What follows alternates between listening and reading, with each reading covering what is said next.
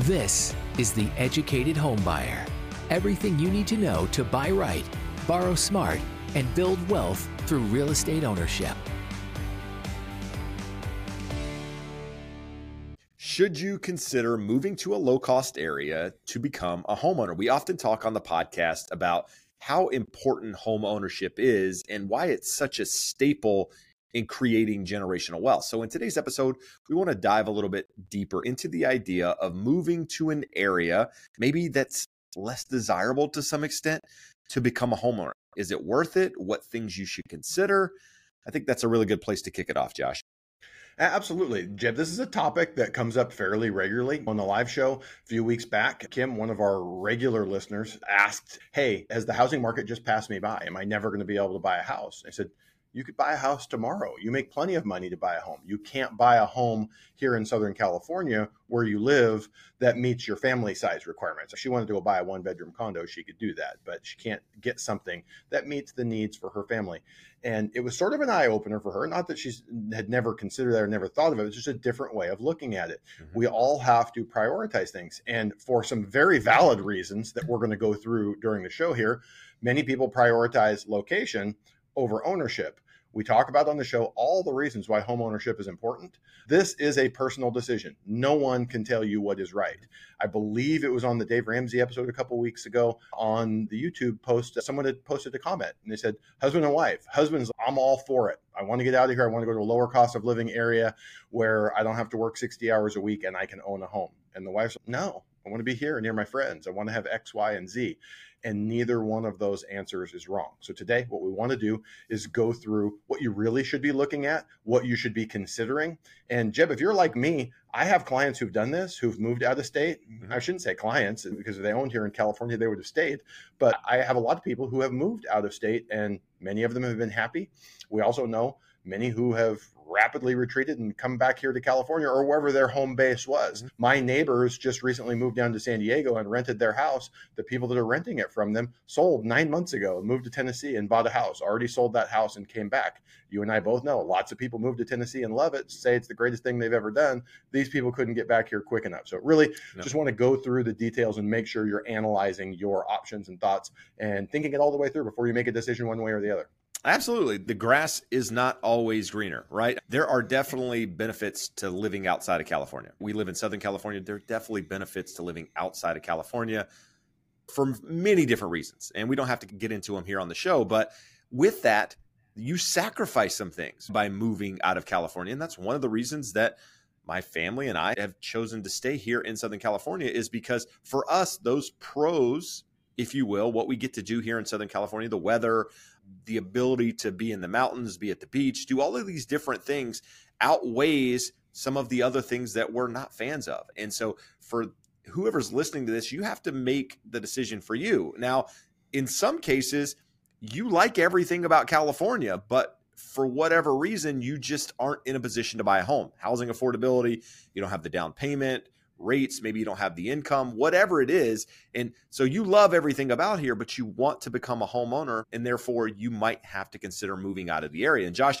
my wife and I were doing a little camping this past weekend, and we were up in central California. Just north of the Central Valley in an area called Shaver, right? Shaver Lake is up in that area. Beautiful area of California. Lake is amazing. Like a lot of really cool things about that area but it's a small town. And with that small town, very few restaurants, very few stores. Housing isn't what we're used to here in Southern California. And so we were talking about some of the houses as we were going buying it. And she basically made the comment if I had to live up here, I would just rent. I wouldn't live here. I would rather live where we live right now and rent. And so I think that's the decision for a lot of people. Is it more important for you to live where you want to live and continue renting, or is it more important to move to a location that's a little bit more affordable and become a homeowner and take that path? So, Josh, with those thoughts in mind, what are you thinking? Let's look at it this way. The show is the educated home buyer. We're talking about housing. Housing is the thousand pound gorilla here that you cannot get around. When people talk about lower cost of living area, realistically, within a country, within the United States, what things vary by region? First and foremost, number one is housing. many parts of the country, we've gone through this in different episodes, you can buy a really nice 2,000 square foot single family home for anywhere from 200,000 to $350,000. For us in Southern California, say Orange County, LA County, 650 is your absolute low end of that. Many communities start at 850 or even a million dollars. So we're talking single family homes here, guys, little, not little condos. single family condos, homes. Yeah, we're not, you can get a little bit less expensive. Yeah. So that's a massive difference, especially with rates as high as they are right now. We're talking payment differences of three to four thousand dollars a month. So is that a lower cost of living? That's a massively lower cost of living. The second piece that can and does vary by region is taxes, both income taxes and property taxes. So our property tax rates in California are high, but they're capped. Once you get into the price over time, 15, 20 years from now, you hey, my property taxes are not that bad. So, an area like Texas, Texas has no state income tax. So, you can look and say, hey, my wife and I make $120,000. And in California, we get taxed the effective rate, 8 9%. So, I'm getting a $700 a month raise by moving to Texas if you're wanting to become a homeowner, their property tax rates are double what they are here, and they're not capped. So they're going to go up every year that you own that home. So it's important to to know those things. If we were to list everything here, what are things that go into the cost of living? Food, energy, transportation, healthcare, childcare. I highlighted here the only things that I see can vary by region. Shelter varies a lot, taxes vary less, but still a lot. Energy, a little bit. Like for us here in California, that's one that we don't like because our gas, our electricity, our natural gas, everything is more expensive than anywhere else in the country because of a highly regulated market. For those of you who think government intervention is an awesome thing, look at what we pay for the things relative to the other 49 states. Childcare, possibly childcare is cheaper in other states where there's a lower cost of living, where your person that's going to watch your children doesn't need to make as much as they do in California. So to me, when we're really looking at these things, energy is pretty minimal. You would be able to speak much better to childcare, but really we're talking about how much of my money do I get to keep in other states and how much can I allocate towards my housing before we can determine is there a significant enough difference in my cost of living to make it worth moving to another state to own a home. Well, when I hear you say that, Josh, what I think of is I'm from rural North Carolina, right? Out in the country, small town, and it's considerably less expensive to buy a home. Gas is less expensive back in North Carolina. Just the cost all the way around. Food is less expensive, everything, right? My buddies and I will go out and have a drink or whatever. And I remember one time specifically leaving my card at the bar and telling everybody, hey, just put it on my tab. And at the end of the night, I got my tab and I looked at it and I thought, like, something is wrong. It's 60 bucks or something. When in California, it probably would have been $300. It was so much less expensive just for that sort of thing. And so, not that's a reason to move to another area, but things are typically all the way around less expensive in some of these areas. Now, a lot of people have moved to areas like Tennessee and Arizona and Texas and all of these big metropolitan cities where it's less expensive to own a home, but restaurants and all of the main things, main staples are still considerably pretty comparable to California prices in many ways. And so you just got to make sure if you're considering that move that you're taking all of these things into account. It's not, you can't just say real estate is less expensive, therefore I'm going to buy. That's where people get themselves in a position where the tax bill comes and they go, Holy cow, like I had no idea that my property taxes were going to continue to go up. And like you mentioned earlier, people moving out of state and coming back. I have a friend that went and bought in Austin before the market went crazy, bought in a new construction community, bought the model home, super nice property, and was back in California within six months. And now he's renting because he sold his house here. He had his property there for a period of time, but ended up selling it and he still hasn't bought. And like we said, the grass isn't always greener. So just make sure you're considering these things. Kind of to underscore this, for those of you around the country in the other 49 states, probably get tired of us talking about California, but I thought this was a really good example to show why really this relocation to lower cost of living areas is really relocation to lower cost of housing areas. The state of California doing some planning for the long term, next 30, 35 years. They did a study by 2060, LA County is expected to lose 10% of its residents. That's 1.7 million residents. And at the same time, San Joaquin County, Central Valley, where Jeb was here recently, famous for farming, much lower cost of living, is expected to go up 25%. Why? Are people in LA County going, you know what, I got to get the heck out of here and go to Fresno or Visalia or Tulare? No, they're not. But they're saying, hey, I cannot afford a $750,000 starter home but I can go there and get a really sweet house for $400,000. And then on top of that, Jeb, something that we need to consider for those of you who are thinking of this, why would the Central Valley be desirable? Because it's a three hour drive back here to Southern California. Uh, some of the things we're going to talk about the cultural things, food, restaurants, amusement parks, beaches you can still come visit those. It's the same reason why for Southern Californians, both Vegas and Phoenix are very popular.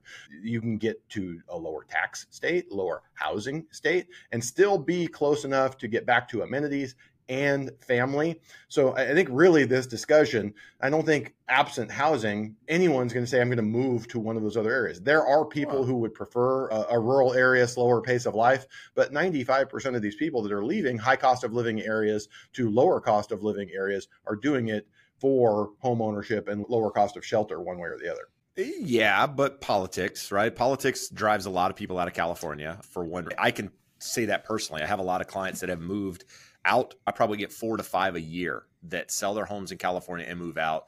And they're completely transparent. Politics is one of the big things. So some people let that get to them on a daily basis. I choose not to let it, I can't control it. Therefore, I don't worry about it so much. It doesn't mean I don't pay attention to it. I just don't let it affect my day to day. So politics, LA, quite frankly, can be a shithole in, in, many regards. If you live in LA, I'm sorry, but the homelessness is absolutely insane. My wife was just in San Diego, in fact, with your wife, and she was saying how San Diego downtown insane. has now become not what LA is, but not what it was two years ago. So that is going to push some people out. Absent the housing aspect, people are going to say, I don't want to be around this. And so as long as that stuff's happening, and a lot of that is happening due to the cost of housing, quite frankly. But topic for another conversation, Josh. So we've talked about some of the negatives of moving out of the area and why homeownership is important. Let's talk about some of the upsides in moving out of area, benefits that you get, things to consider if that's the direction you're thinking of going. I don't even know that we went all that deep on the drawbacks, so we can circle back to that. But in terms of going out of the area, a big thing people that are in dense urban areas don't realize how crazy the 90% of the people in the other parts of the country think we are. Just pace and speed and hustle and bustle. Every time I go, you guys probably know I got family in North Idaho. We go up there a couple times a year, and it's just different. You talk about, hey, if I want to see a concert, every concert is coming to town. Taylor Swift will be in LA. Are you Whoever going? I may, I, are you a Swifty? I missed it. But uh. who, again, and that's big star, and she's going to hit all the big cities. But I have some artists that I like that are little, that they're not going to little towns. They might be in a little town in the south or in the northeast, but they're not going to be little towns everywhere. So we focus on culturally, you don't have the ballet, you don't have the symphony, you don't have concerts, things of that sort. You don't have the fine dining that you have in more urban areas. But what do you have? Like in North Idaho, everyone has a boat, everyone has a side by side, everyone has an RV, and weekends are not spent going to concerts and eating out at restaurants. They go out hunting, fishing, camping. Mm. So uh, again, that may not be you. If you grew up in the city, you may go, that sounds awful. I don't ever want to do that. But different priorities, different pace and speed of life. So in addition to the lower cost, you have just a slower pace of life. People know each other better and are friendlier. Uh, unfortunately, last month I was up there for my stepdad's funeral and everyone knew everyone. Like it seems like in Southern California, if you have an event like that, some people will know other people. But at that, there was 100 people, 80 people, and everyone knew everyone. And Coeur d'Alene, Idaho, Hayden, Idaho is not a small area. It's not a big area. It's not a small area. So there are advantages and things that you would get that you don't necessarily have here in Southern California. In that area, there's really two high schools. For us, Jeb, we've got five in our city. So your kids can grow up in a city and not know uh, kids that live three miles from them. So there are definitely some benefits from that And What else were you thinking of? I mean, quality of life, right? You hit the nail on the head there. As somebody that's from a rural area, I grew up having the ability to ride four wheelers, quads, or whatever you want to call them, play in the woods, shoot guns, do all of the things that was normal for our area. And now when my kids go back, I look at where we live now, right? Downtown Huntington Beach, really close to the ocean, very fortunate in that regard but we don't have a big yard, right? We don't have the ability to ride quads, shoot guns, do any of the things that I did as a kid. And that's okay. But when my kids now go back, to where I was raised, they have a blast. And I look back on that and go, am I depriving them by not having that sort of thing? And they want it, right? My middle son would move back there in a heartbeat. But to each his own. It's one of those things that it definitely has pros, definitely has cons.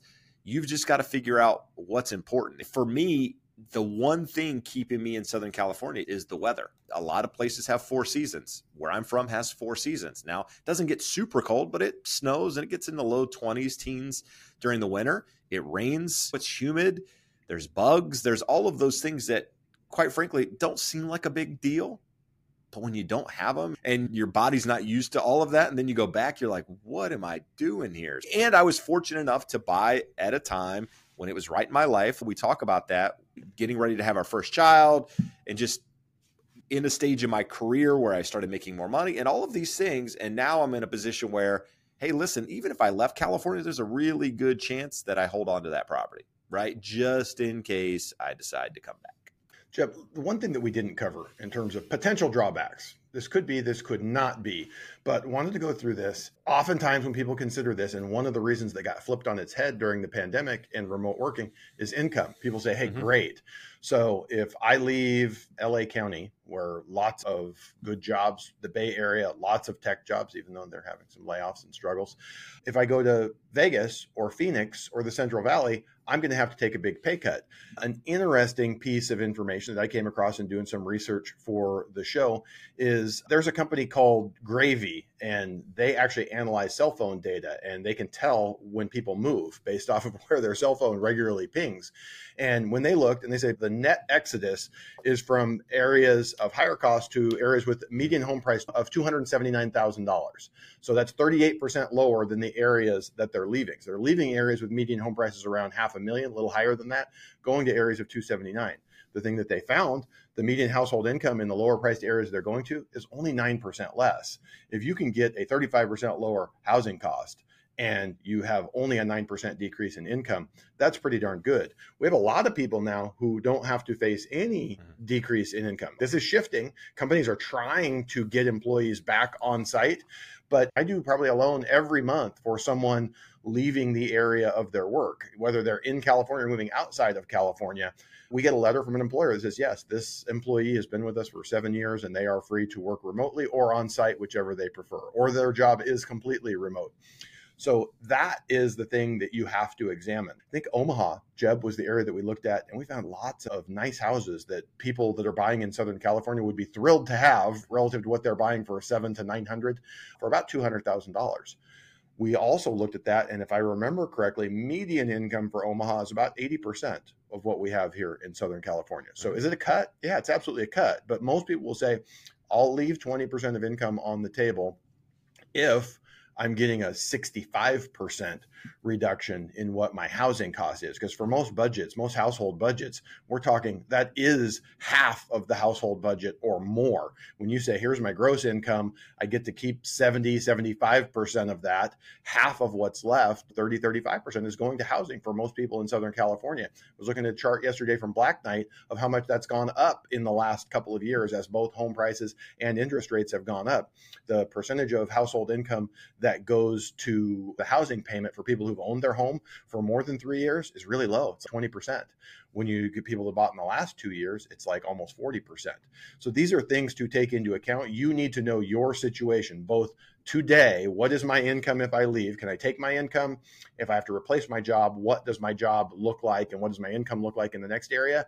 And that's today. We also have to look forward. I was reading an article guy that works for the wall street journal said he had moved to columbus ohio. One of the areas that's very affordable and has a pretty darn good economy and a lot of people are moving to for affordability. And for him he owned a home everything was great they were saving money maxing their 401ks he got an opportunity to move back to new york city and take a job promotion. And he said, although I make 30% more, it feels like 80% less because everything is so much more expensive here. He said, we make combined less than $200,000 with the raise. And to be equal to where I was in Columbus, Ohio, I would need to be at $400,000. You say, that's insane. Why would he do that? He said, being here in New York near prime assignments, 10 years from now, I should be making much more money. So it's not as simple as just saying, what's my pay here, what's my pay there, and making the right decision for you. You have to know what your career trajectory looks like in the future. And if possibly, you could take your job with you. And if your industry is one where remote working is an option, and you could possibly keep a higher rate of pay while going to a lower cost of living area. And I think that something that, that you didn't touch on there is that one reason why home prices did go up so much over the last couple of years in some of these areas that never saw appreciation over like a 20 year span, right? There are areas that appreciate annually 5 to 6% consistently over a 50 year period like Southern California. And then there are areas of the country that see very little appreciation over a 10, 15, 20 year period. And then all of a sudden over the last 2 years saw it go up 20% or whatever the number is, just gangbuster. And it's because of that remote working, right? People having the ability to keep their pay and move to more affordable areas. And maybe they're moving for housing, maybe they're moving because they want to go back to be with family and now they can keep the pay that they had in a high paying state like California or New York or just quality of life, right? People just getting out for one reason or another. And because of that, we saw a shift in not only in migration patterns, just something we've never seen before. And you touched on a minute ago where the gravy data shows the cell phones pinging and where people are moving to and what have you. If you go to the National Association of Realtors website, they actually have a migration tracker on there and you can see where people are moving from and where people are moving to. And the last time I checked, it's been about a year, but the most people were moving from California to Texas but what's crazy is that Texas was also returning the most people back to California. So the most people that were moving from Texas were moving back to California. So it's one of those weird things. And when you look at net migration after people moving out and moving back in, people always talk about California. All these people leaving, house prices have to drop. No, we also get people coming back into the state. And there's so many people in the state that want to become homeowners that will eventually buy a house and demographics and all of these different things that are going to keep home prices stable. So for that reason, if you're sitting in California waiting for everybody to leave so that house prices drop and you can become a homeowner, I would say don't hold your breath. You're going to pass out. Make sure you're looking at these things in other areas and determining what makes sense. We talk about if you're going to move to an area that is a lower cost, the things that I would pay attention to, Josh, are what's happening with employment there. Are there jobs? Is there growth in the economy? Are people moving there for one reason or another? And when we talk about investing in out of state, it's the same exact things, right? If we're talking about should you buy an investment property in another area, because maybe you own a home in California, but you're considering investing out of state, I would say the same exact principles apply as to what we're talking about right now. Growth. Are there people moving there? Do they have jobs?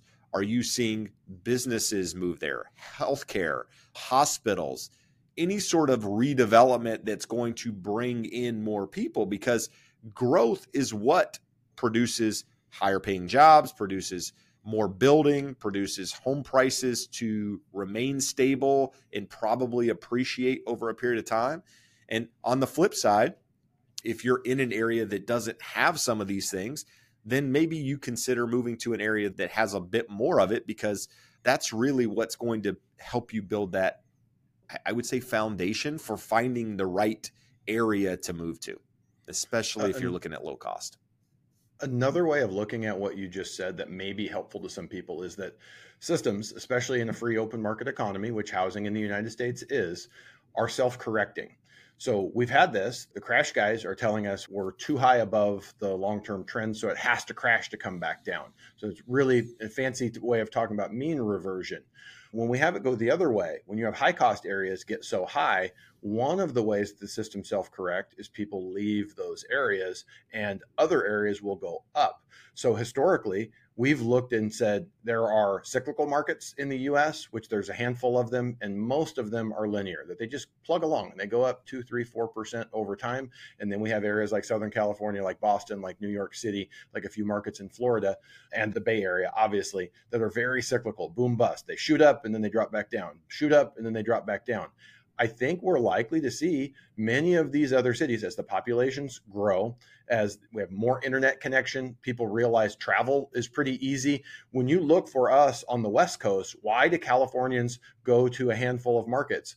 Because Boise, Vegas, Phoenix, and to some degree, Texas are pretty darn close. You can get back to see friends and family. You have the internet, you have FaceTime, you have all of these things. So I think this is a trend that we will see that the more affordable areas that have good up and coming economies, that have other amenities, people will continue relocating there and homes will get more expensive there while we are closer to a cap. You and I are on record a million different places that we don't think we're going to have a crash anywhere, but definitely not in California but what it does mean, we are near a ceiling. There's not really a recipe for another 20, 30% appreciation in the near term, absent rates coming way down and incomes ticking way up, or giving it five, six, seven years for both of those things to happen.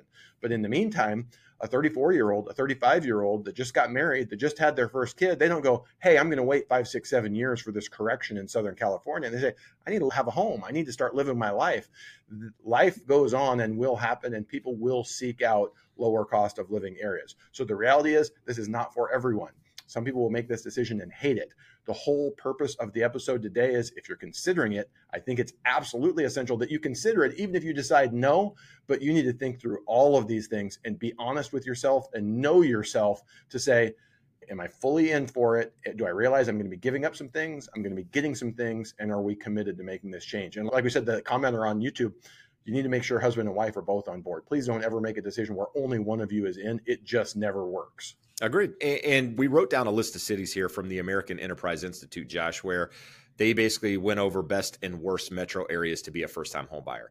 And a lot of the areas that are on the worst list are the areas that appreciated the most San Jose, Los Angeles, San Diego, San Francisco, Las Vegas, Boise, Seattle, some others on there, Salt Lake City, I realize Salt Lake City went up, but not to the point where it makes it a 10 worst metro. Colorado Springs, Denver's also on there. Most of these are West Coast, right? I mean, there's nothing on there past Utah or Colorado, rather. Everything else.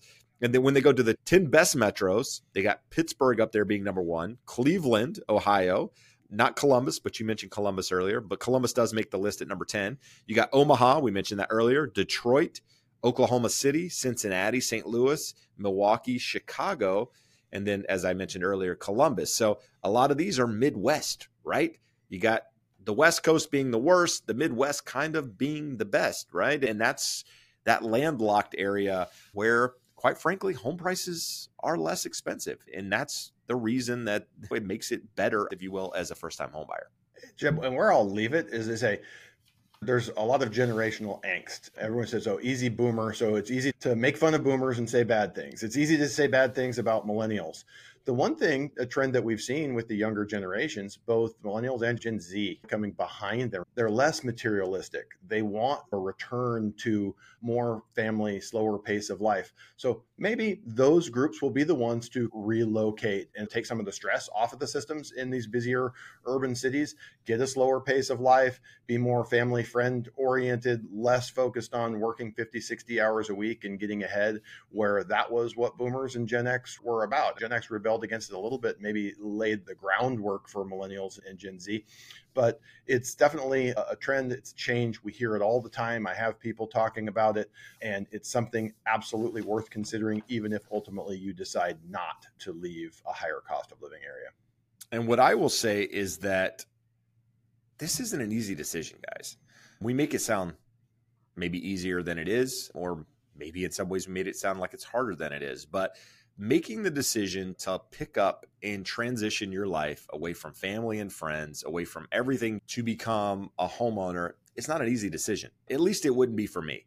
For some people, it might be just the right decision. Hey, this is so important to me that I want to do it. So when we sit here and talk about this, it's more of an education. It's not that, hey, listen, this is the only way that you're going to create generational wealth. We've talked in other episodes about, hey, if you don't want to become a homeowner, that is completely fine here are the things that you need to do in order to come out essentially with the same return as somebody that owns a home.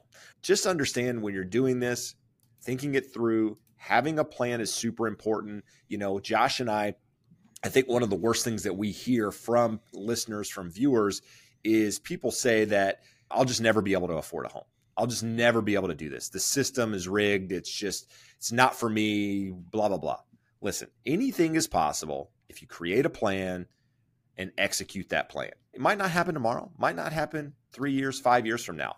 And with that, it may take some moving out of areas to lower cost areas to make it happen. But just understand it can happen and don't get caught up in the whole scarcity type mindset and that you can't do it. We believe that you can. That's why we're here educating you and helping empower you to become the educated home buyer. With that said, Josh, I'm going to throw it your way to end the episode here because I went on a little rant there, but homeownership is important. The decision is not easy, but it's worth it.